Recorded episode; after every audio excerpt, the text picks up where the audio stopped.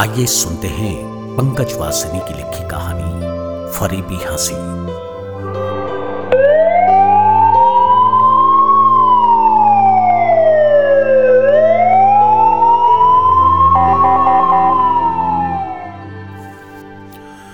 स्नेहा के लिए यह विश्वास करना मुश्किल हो रहा था कि दीदी शुगर की गंभीर मरीज़ है और उनकी दोनों किडनी 90 प्रतिशत डैमेज हो चुकी है। वो बुद्ध सी बनी दीदी की निस्तेज आँखें बेनूर चेहरा और पेट पर पड़े उनके निढाल शरीर को देख रही थी। कमरे में अफरा तफरी मची थी। डॉक्टर और नर्स की आवाजाही आनंद फानंद में दीदी को डायलिसिस के लिए ले जाने की तैयारियाँ चल रही थी। बड़ा बेटा सुबोध डॉक्टर की लिखी पर्ची लेकर अनिवार्य दवाइयाँ और ज़रूरी सामान लेने गया हुआ था। दीदी का छोटा बेटा शनि एक कोने में सुबक सुबक कर रो रहा था। वहीं इकट्ठे रिश्तेदारों के चेहरे पर हवाइयाँ उड़ रही थी। तभी नर्स और वार्ड बॉय स्ट्रेचर पर लिटाकर दीदी को डायलिसिस के लिए ले गए। दीदी को ले जाते हुए स्नेहा एक तक देखती रही थी, तब तक, जब तक कि वो ओझल नहीं हो गई।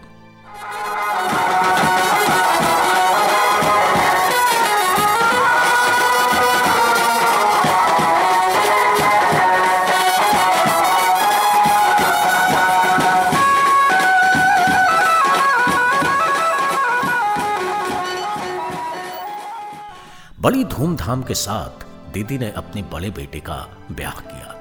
पूरा एक पक्ष घर उनके गाय मंगल गीतों से गूंजता रहा और उनकी खुशी में उनके साथ घर का कोना कोना जैसे नाच उठा। दीदी ने बड़ी बड़ी आँखों वाली सलोनी से बहु रानी की आरती उतार गृह प्रवेश कराया। पढ़ी लिखी नौकरी शुदा बहू पाकर दीदी निढाल थी। उसकी प्रशंसा करती हुई वो अघाती न थी।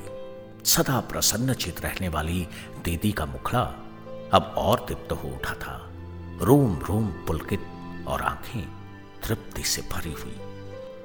किलकती चहकती हुई वो रोज बहू को काम पर भेजने लगी। शाम थक कर लौटी बहू को बड़े स्नेह से चाय पानी देती। घर एक नई दिनचर्या में बदलने लगा। महज एक वर्ष पश्चात ही नवल दंपत्ति की बगिया में लक्ष्मी का शुभागमन हुआ, जिसका स्वागत दोनों बाहें फैलाकर दीदी ने अप्रतिम हर्ष के साथ किया। उनके सोहर और नृत्य से घर का कोना कोना चहक उठा और सारा घर नन्ही किलकारियों से गूंज उठा। जुग जुग जिया भाग जागल हो, ललना लाल के दीपक मनवा लागल हो। जुग जुग किए दुल्हनवा भवनवा के भाग जागल हो ललना लाल हुई है।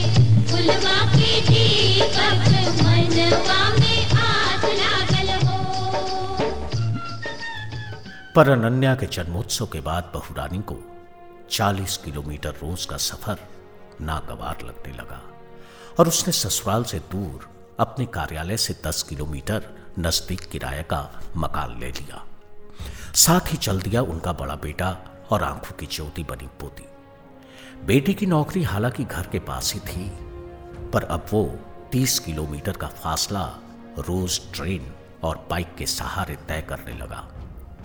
आते जाते वो गाहे बगाहे दीदी के पास भी आता, पर अब उसे घर से, घर की किसी ज़िम्मेदारी से कोई लेना देना नहीं था। वो बस मेहमान की तरह आता, मेहमान की तरह जाता और ये सब कुछ मुँह को दर्शक की तरह देखती रहती दीदी।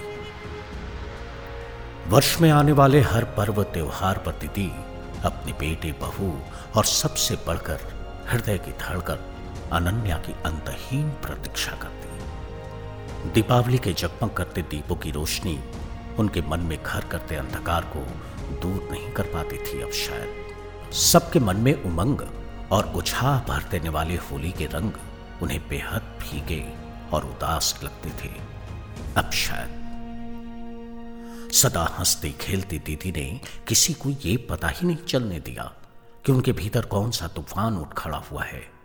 चुहल करती बेफिक्री का आलम बनी दीदी ने। किसी को ये भनक तक नहीं पड़ने दी कि उनके मन में साए साए करता कैसा पियावान भरने लगा है। घर का सूनापन उनकी आत्मा को छीज रहा था।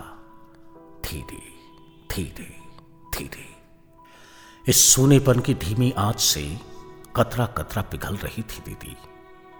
बोम की तरह, एकाकीपन का आधुनिक तथ्य बड़ी सफ़ाई से चुपचाप निकल रहा था। हँसी कह कहूँ और ज़िंदगी से भरी दीदी को, जिसका किसी को पता ही नहीं चल पाया था, और आज एक भव्य चहकते इमारत की खंडहर से निढाल, निस्तेज दीदी। तुम्हारी हँसी बड़ी फरेबी निकली दीदी। तुम तो ऐसी नहीं थी।